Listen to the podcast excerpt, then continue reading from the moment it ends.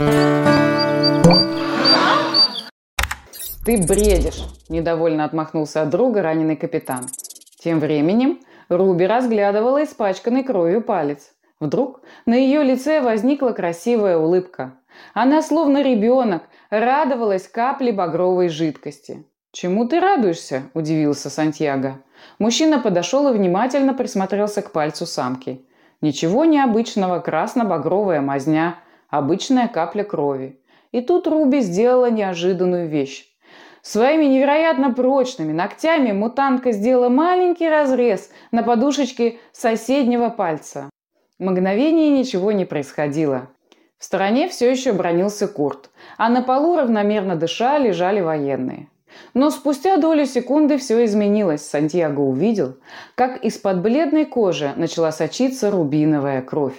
От неожиданного зрелища мужчина отступил назад и, оступившись, чуть не упал. «Что с тобой?» Затыкая кровоточащий нос, гнусаво спросил Курт.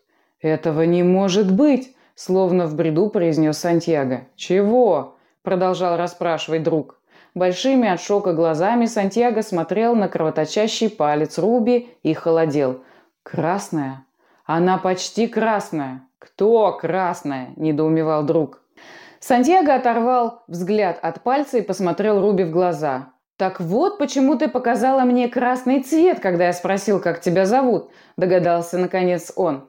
Самка улыбнулась и кивнула. Курт встал с пола и подошел к другу. «Ты головой, что ли, ударился?» – спросил он и похлопал друга по плечу. Руби нахмурилась и повернулась к Курту. Самку явно раздражало навязчивое вмешательство в разговор. Что именно сделала Руби, с Куртом оставалась загадка. Только в одно мгновение он увидел ее и от неожиданности вскрикнул очень тонким голоском. Это было так комично, что Сантьяго не смог сдержать смеха. «Очень смешно», – обиженно произнес Курт. «И давно она здесь?» – спросил у Сантьяго друг. Руби недовольно поморщилась и пошла к лестнице. «Стой, прошу, объясни, почему твоя кровь...» Но самка прислонила указательный палец к губам, а потом кивнула в сторону лежащих на полу мужчин. Все разом вспомнили о пострадавших.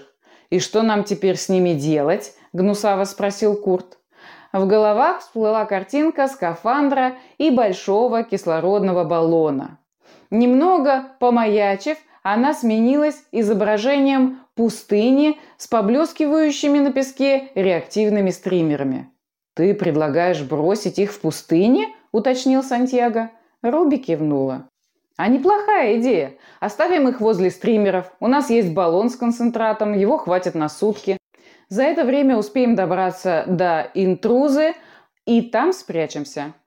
«Когда силовики проснутся, нас будет уже не найти», – вмешался капитан. «А скафандр выдержит сутки?» – засомневался Сантьяго. «Спрячем тела под крыло стримера», – предложил Курт. Эта идея понравилась мужчинам, и они приступили к реализации. Переоблачив защитные костюмы себя и крепко спящих военных, друзья вынесли из пустынника первого пострадавшего. Пустыня встретила гостей вселенским спокойствием. Изредка набегал маленький ветерок, создавая красивые завихрения на песке. Толща углекислого газа вибрировала от непомерной жары и радиации. В такие минуты можно было почувствовать красоту и величие постапокалипсического пейзажа планеты Земля.